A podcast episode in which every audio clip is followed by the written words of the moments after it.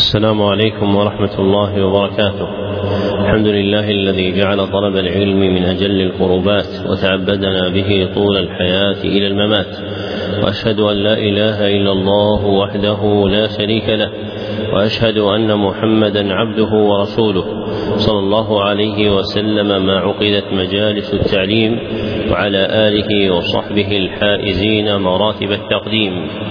أما بعد فهذا الدرس السابع والعشرون في شرح الكتاب الأول من برنامج التعليم المستمر في سنته الثانية إحدى وثلاثين بعد الأربعمائة والألف واثنتين وثلاثين بعد الأربعمائة والألف. وهو كتاب تذكرة السامع والمتكلم للعلامة محمد بن إبراهيم بن جماعة رحمه الله. ويليه الكتاب الثاني وهو بلوغ القاصد جل المقاصد للعلامة عبد الرحمن بن عبد الله البعلي رحمه الله. ويليه الكتاب الثالث وهو فتح الرحيم الملك العلام للعلامة عبد الرحمن بن ناصر بن سعدي رحمه الله. وقد انتهى بنا البيان في الكتاب الأول إلى قوله رحمه الله تعالى في الفصل الثالث من الباب الثالث في آداب المتعلم في درسه وحلقة قراءته. الثاني أن يحذر في ابتداء أمره من الاشتغال في الاختلاف نعم. أحسن الله عليكم. بسم الله الرحمن الرحيم. الحمد لله رب العالمين وصلى الله وسلم على نبينا محمد وعلى آله وصحبه أجمعين. أما بعد فقال ابن جماعة رحمه الله تعالى الثاني أن يحذر في ابتداء أمره من الاشتغال في الاختلاف بين العلماء أو بين الناس مطلقا في العقليات والسمعيات فإنه يحير الذهن ويدهش العقل. بل يتقن أولا كتابا واحدا في فن واحد أو كتبا في فنون إن كان يحتمل ذلك. على طريقة واحدة يرتضيها له شيخه. فإن كانت طريقة شيخه نقل المذاهب والاختلاف ولم يكن له رأي واحد قال الغزالي فليحذر منه فإن ضرره أكثر من النفع به. وكذلك يحذر في ابتداء طلبه من المطالعات في تفاريق المصنفات فإنه يضيع زمانه ويفرق ذهنه. بل يعطي الكتاب الذي قرأه أو الفن الذي يأخذه كليته حتى يتقنه وكذلك يحذر من التنقل من كتاب إلى كتاب من غير موجب فإنه علامة الضجر وعدم الفلاح. أما إذا تحققت أهليته وتأكدت معرفته فالأولى ألا يدع فنا من العلوم الشرعية إلا نظر فيه. فإن ساعده القدر وطول العمر على التبحر فيه فذاك وإلا فقد استفاد منه ما يخرج به من عداوة الجهل بذلك العلم ويعتني من كل فن بالأهم فالأهم ولا يغفلا عن العمل الذي هو المقصود بالعلم. الثالث أن يصحح ما يقرأه قبل حفظه تصحيحا متقنا إما على الشيخ أو على غيره ممن يعينه ثم يحفظه بعد ذلك حفظا محكما ثم يكرر عليه بعد حفظه تكرارا جيدا ثم يتعاهده في أوقات يقررها لتكرار مواضيعه ولا يحفظ شيئا قبل تصحيحه لأنه يقع في التحريف والتصحيف وقد تقدم أن العلم لا يؤخذ من الكتب فإنه من أضر المفاسد وينبغي أن يحضر معه الدواة والقلم والسكين للتصحيح ويضبط ما يصححه لغة وإعرابا وإذا رد الشيخ عليه لفظة وظن أن رده خلاف الصواب أو علمه. كرر اللفظة مع, قبل مع ما قبلها ليتنبه لها الشيخ أو يأتي بلفظ الصواب على سبيل الاستفهام فربما وقع ذلك سهوا أو سبق لسان لغفلة. ولا يقل بل هي كذا بل يتلطف في تنبيه الشيخ لها فإن لم يتنبه قال فهل يجوز فيها كذا فإن رجع الشيخ إلى الصواب فلا كلام وإلا ترك تحقيقها إلى مجلس آخر بتلطف لاحتمال أن يكون الصواب مع الشيخ. وكذلك إذا تحقق خطأ الشيخ في جواب مسألة لا يفوت تحقيقه ولا يعسر تداركه فإن كان كذلك كالكتابة في رقاع الاستفتاء وكون السائل غريبا أو بعيد الدار. أو مشنعا تعين تنبيه الشيخ على ذلك في الحال بإشارة أو تصريح فإن ترك ذلك فإن ترك ذلك خيانة للشيخ فيجب نصحه بتيقظه لذلك بما أمكن من تلطف أو غيره. وإذا وقف على مكان كتب قبالته بلغ العرض أو التصحيح. الرابع أن يبكر بسماع الحديث ولا يهمل الاشتغال به وبعلومه والنظر في إسناده ورجاله ومعانيه وأحكامه وفوائده ولغته وتواريخه. ويعتني أولا بصحيحي البخاري ومسلم ثم ببقية كتب الأعلام ثم ببقية الكتب الأعلام والأصول المعتمدة في هذا الشأن. كموطأ مالك وسنن أبي داود والنسائي وابن ماجه وجامع الترمذي ومسند الشافعي ولا ينبغي أن يقتصر على أقل من ذلك. ونعم المعين للفقيه كتاب السنن الكبير لأبي بكر البيهقي. ومن ذلك المسانيد كمسند أحمد بن حنبل وابن حميد والبزار. ويعتني بمعرفة صحيح الحديث وحسنه وضعيفه ومسنده ومرسله وسائر أنواعه. فإنه أحد جناحي العالم بالشريعة والمبين للكثير من الجناح الآخر وهو القرآن. ولا يقنع بمجرد السماع كغالب محدثي هذا الزمان بل يعتني بالدراية أشد من اعتنائه بالرواية. قال الشافعي رضي الله عنه من نظر في الحديث قويت حجته ولأن الدراية هي المقصود بنقل الحديث وتبليغه. ذكر المصنف رحمه الله تعالى آدابا أخرى من آداب المتعلم في دروسه وقراءته في الحلقة وما يعتمده مع شيخه ومع أقرانه فيها. فذكر رحمه الله تعالى الأدب الثاني ونبه فيه إلى أنه ينبغي للمتعلم أن يحذر في ابتداء أمره من الاشتغال في الاختلاف بين العلماء أو بين الناس مطلقا في العقليات والسمعيات فابتداء التعلم بمعرفة الاختلاف يؤدي إلى التلاف ووجه ذلك كما ذكر المصنف قوله فإنه يحير الذهن ويدهش العقل فإن الإنسان إذا دخل في أمور لا يعقل معاقدها ولا يعرف مواردها ولا يمكنه أن يفهم بيسر منازع المتكلمين فيها حار عقله في ذلك وربما فسدت فطرته.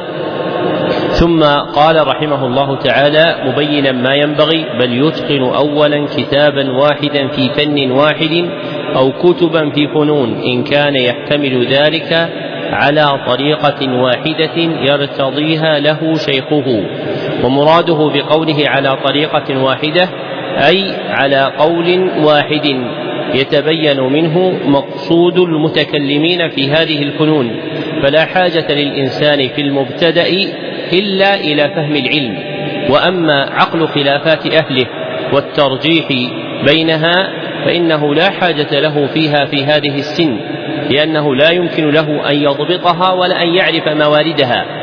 ومن يظن من المبتدئين أنه إذا ألقي إليه شيء من هذا أدركه فليس المقصود من العلم مجرد الإدراك التصوري ولكن المقصود منه معرفة منازع هذه المسائل فإن كثيرا من المتكلمين في مسائل الخلاف لا يعقلون منزع المسألة وقد تكون صورة الخلاف لفظية لا حقيقية أو يكون مورد الخلاف مختلفا بين المتكلمين فربما أخذ المتعلم هذا الاختلاف الذي لا حقيقة له وظنه صوابا ولا مكنة له على فهمه فأثر ذلك في علمه وربما أثر في عقله لأن جمع العقل في مبتدأ الأمر على شيء واحد أقوى له فإن حديد الذهن قوي العقل هو الذي يبتدئ بالأمور شيئا فشيئا فإن الابتداء بالممكن ينقلك إلى الأمكن وأما الابتداء بالمستصعب فإنه يكل ذهنك ويعطل قوتك. والذي يشتغل بأمور تضعف العقول عن إدراكها في المبتدأ يضعف عقله. كالذي يريد أن يروض بدنه على حمل شيء ثقيل فيبتدئ أول ما يحمل الأشياء الثقيلة جدا فيضعف عن حملها. ويكل من ذلك وربما ترك ترك تلك الرياضة. أما الذي يأخذ بحمل الأثقال شيئا فشيئا فيبتدئ بثقل خفيف ثم يرتفع إلى ما فوقه ثم يرتفع إلى ما فوقه فإنه يمكن لقواه البدنية أن ترفع تلك الأثقال. وأما العقل فإنه والعقل نظير ذلك فإنه إذا ابتدأ بالشيء اليسير الممكن استطاع العقل ما بعده. وأما إذا هجم العقل على ما هو ثقيل عليه فإنه يضعف ويعجز عنه وربما انقطع منه. ثم قال فإن كانت طريقة شيخه نقل المذاهب والاختلاف ولم يكن له رأي واحد أي في مبتدأ التعليم. قال الغزالي أي في الإحياء فليحذر منه فإن ضرره أكثر من النفع به. لأن هذا كما سبق يشوش العقل ويكل الذهن فتذهب منفعة التعليم منه. ثم قال وكذلك يحذر في ابتداء طلبه من المطالعة في تفاريق المصنفات فإنه يضيع زمانه ويفرق ذهنه بل يعطي الكتاب الذي قرأه أو الفن الذي يأخذه كليته حتى يتقنه أي يقبل عليه إقبالا شديدا لا يشتغل معه بغيره لأن تفريق الذهن على فنون متنوعة ومصنفات مختلفة يضيع الزمن ويفرق الذهن كما قال المصنف رحمه الله تعالى. ثم قال وكذلك يحذر من التنقل من كتاب إلى كتاب من غير موجب فإنه علامة الضجر وعدم الفلاح. فإن الإنسان إذا ابتدأ شيئا ينبغي له أن يستتمه. لأنه إذا تركه إلى غيره قمين أن يترك من انتقل إليه إلى غيره ثم يترك من انتقل إليه ثانية إلى غيره وهلم جرا فلا يدرك من ذلك شيئا. ثم قال أما إذا تحققت أهليته وتأكدت معرفته فالأولى أن لا يدع فنا من العلوم الشرعية إلا نظر فيه لأن العلوم الشرعية آخذ بعضها بزمام بعض. كما قال الزبيدي رحمه الله تعالى في ألفية السند فإن أنواع العلوم تختلط وشرطها بشرط بعض مرتبط. وقال ابن الوردي رحمه الله تعالى في أبيات له من كل فن خذ ولا تجهل به فالحر مطلع على الأسرار فالذي ينبغي أن يقتبس طالب العلم منه في أخذه للعلم أن يلتمس من كل فن مختصرا يتقنه ويفهمه. ثم قال فإن ساعده القدر وطول العمر على التبحر فيه فذاك وإلا فقد استفاد منه ما يخرج به من عداوة الجهل بذلك العلم. لأن الأمر كما قال خالد البرمكي من جهل شيئا أنكره وعاداه فإن الإنسان إذا جهل شيئا صار منكرا له معاديا لأهله. فإذا قل علم الإنسان بعلم من العلوم المتداولة سواء ما يرجع إلى الشرعيات أو اللغويات أو العقليات فإنه يعاديه لجهله به. بخلاف من أخذ منه ولو بطرف يسير فإنه يعرف قدر ذلك العلم ويحفظ حرمته. ثم قال ويعتني من كل فن بالأهم فالأهم ولا يغفلن عن العمل الذي هو مقصود بالعلم. فالإنسان يقدم في أخذه للعلوم البداءة بالمهمات لأن العمر يعجز عن استيعاب الكل والعاقل يبدأ بالأهم. كما قال بعض أهل العلم في بيت طيار وقدم الأهم إن العلم جم. وقدم الأهم إن العلم جم.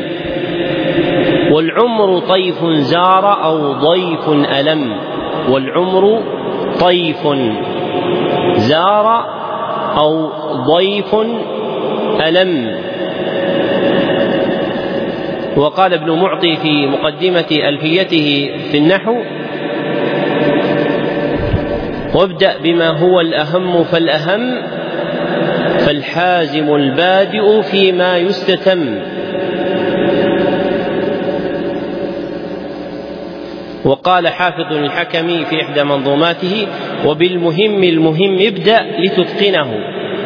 أي قدم المهمات لتتقن ما يلزمك من العلوم التي تتعلق بعبادتك وعقيدتك وبقية أمرك الذي تكون فيه. فإذا بدأ الإنسان بالمهمات المعظمة فليعتني بالعمل بما تعلم.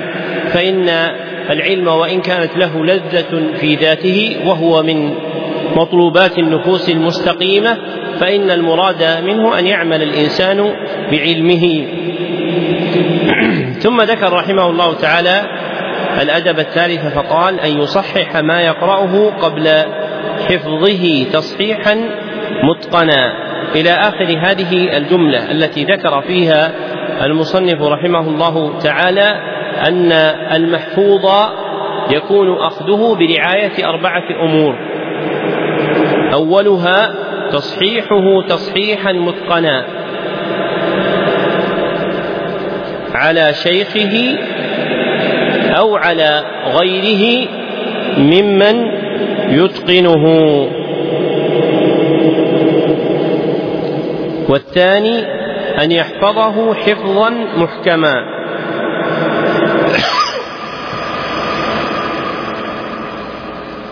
والثالث أن يكرره بعد حفظه تكرارا جيدا. على من عرضه تصحيحا عليه. والرابع أن يتعاهده في أوقات يقررها.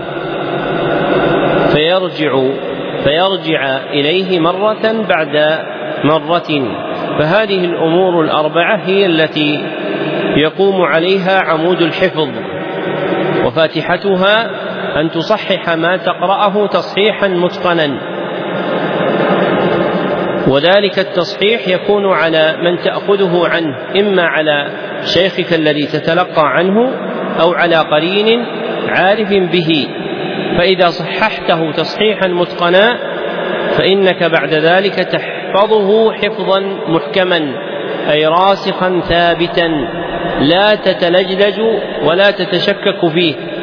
فإذا حفظته حفظا محكما فإنه ينبغي أن تكرره على من صححته عليه تكرارا جيدا. ومن يكتفي بالحفظ على نفسه فقد فاته ربع القدرة على الحفظ.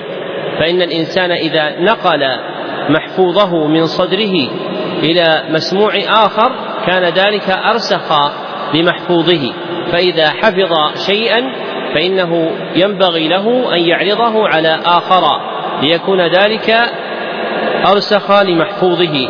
ثم بعد ذلك يتعاهده في أوقات يجعلها لمراجعة المحفوظ ولا يهمله سواء جعل ذلك في شهره مرة أو في سنته مرة واحدة ووقت ذلك توقيتا متقنا بحسب ما يصلح لأمره. وقد بينا الطريقة النافعة في ذلك ونذكرها إن شاء الله تعالى في موطن آخر. ثم نبه رحمه الله تعالى أنه لا ينبغي أن يحفظ شيئا قبل تصحيحه لأنه يقع في لأنه يقع في التحريف والتصحيح. وإذا لصق الشيء بالذهن فإن إخراجه منه يعسر. وكم من شيء شهر بين الناس على وجه الغلط لأنهم حفظوه قبل تصحيحه. فإن كثيرا من الناس مثلا إذا ذكروا بشرا صاحب المقالة المشهورة من الجهمية قالوا قال بشر المريسي وليس اسمه كذلك وإنما هو مخفف بشر المريسي كما ذكر ذلك ابن ناصر الدين والذهبي رحمهما الله تعالى وأسوأ ما يكون ذلك في المحفوظات من المتون المعتمدة فإن الإنسان إذا حفظ المتن على وجه يغلط فيه أضر ذلك بفهمه وعلمه كقول بعض المشتغلين بعلم العربية ممن يحمل درجة الدكتوراه فيها ذاكرا بيتا من ألفية ابن مالك في المعرب والمبني قال ومعرب الأسماء ما قد سلم من إيش؟ من شبه الحرف كأرض وسما والشراح يقولون كهدى لغة في الاسم فهو قال كأرض وسماء فلما رجع فيها ذكر أن الأرض يقابلها السماء فهي المناسبة للبيت. ولو أنه رجع لابن عقيل أو غيره من شروح الألفية لاتضح له المقصود ولكن أخذ العلم عن غير أهله وعدم عرض المتون على أهلها العارفين بها يوقع في مثل هذا بل أشد من ذلك.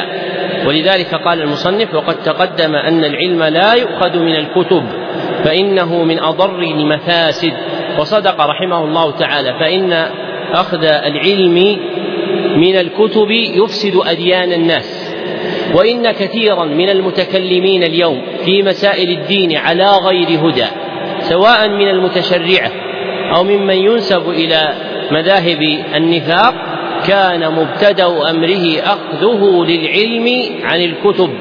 فإني عرفت منهم رجالا كانوا يذكرون بحرصهم على العلم يوصفون بأنهم قد أغلقوا أبواب مكتباتهم عليهم فهم يقرؤون في الكتب. فما هي إلا بضعة عشر سنة حتى خرجوا على الأمة من مكتباتهم بشر عظيم. يقولون في الدين بغير علم ويتكلمون بلا روية ولا هدى ويضلون ويضلون. وما هذه إلا من آثار أخذ العلم عن غير أهله فلها مفاسد عظيمة من أعظمها إفساد الأديان. وإذا أردت أن تميز الناس فاعتبر قول عبد الله بن عون رحمه الله تعالى لا يؤخذ العلم إلا عمن عرف بالطلب أي بأخذه عن مشايخه. وأما الذين يأخذون العلم من الكتب فإن العلم لا يؤخذ عنهم لأن مفاسد ذلك عظيمة وشواهد الأيام صادقة في إيضاح هذا الأمر. ثم قال رحمه الله وينبغي أن يحضر معه الدوات والقلم والسكين بالتصحيح ويضبط ما يصححه لغة وإعرابا أي أن يحضر الآلة التي يحتاج إليها في تصحيح ما قد يعرض تصحيحه. ومن ذلك الدواء والقلم والسكين التي يبرى بها القلم. حتى إذا احتاج إلى ذلك وجدها عنده فاستعان بها على إصلاح قلمه وصحح ما ينبغي تصحيحه لغة وإعرابا. وذكره رحمه الله تعالى للغة فيه إشارة إلى أهميتها. فإن من يريد أن يحفظ شيئا ينبغي له أن يعتني بوجهه اللغوي كما يعتني بوجهه النحوي.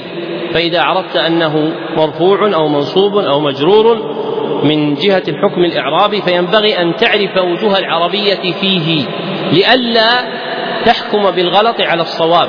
فإن قصور علم بعض الناس في العربية حملهم على تخطئة بعض الوجوه المعروفة عند العرب. فإذا أراد أن يحفظ الإنسان شيئا ينبغي له أن يعتني بمعرفة اللغة فيه. وآكد ذلك الأحاديث الواردة عن النبي صلى الله عليه وسلم. ثم قال رحمه الله وإذا رد الشيخ عليه لفظة وظن أن رده خلاف الصواب أو علمه كرر اللفظة مع ما قبلها ليتنبه لها الشيخ أو يأتي بلفظ الصواب على سبيل الاستفهام وربما وقع ذلك سهوا أو سبق لسان لغفلة ولا يقل بل هي كذا بل يتلطف في تنبيه الشيخ لها. فإن لم يتنبه قال فهل يجوز فيه كذا؟ إلى آخر ما ذكر. وهذه الجملة فيها بيان كيفية تنبيه الشيخ إلى ما يجري عليه بمقتضى الطبيعة البشرية والجبلة الإنسانية. فإن الإنسان مطبوع على الغفلة والسهو والنسيان. فإذا وقع منه شيء من ذلك حسن تنبيهه على أحد الوجوه التي ذكرها المصنف رحمه الله تعالى بحسب ما يناسب المقام الذي وقعت فيه تلك الغلطة.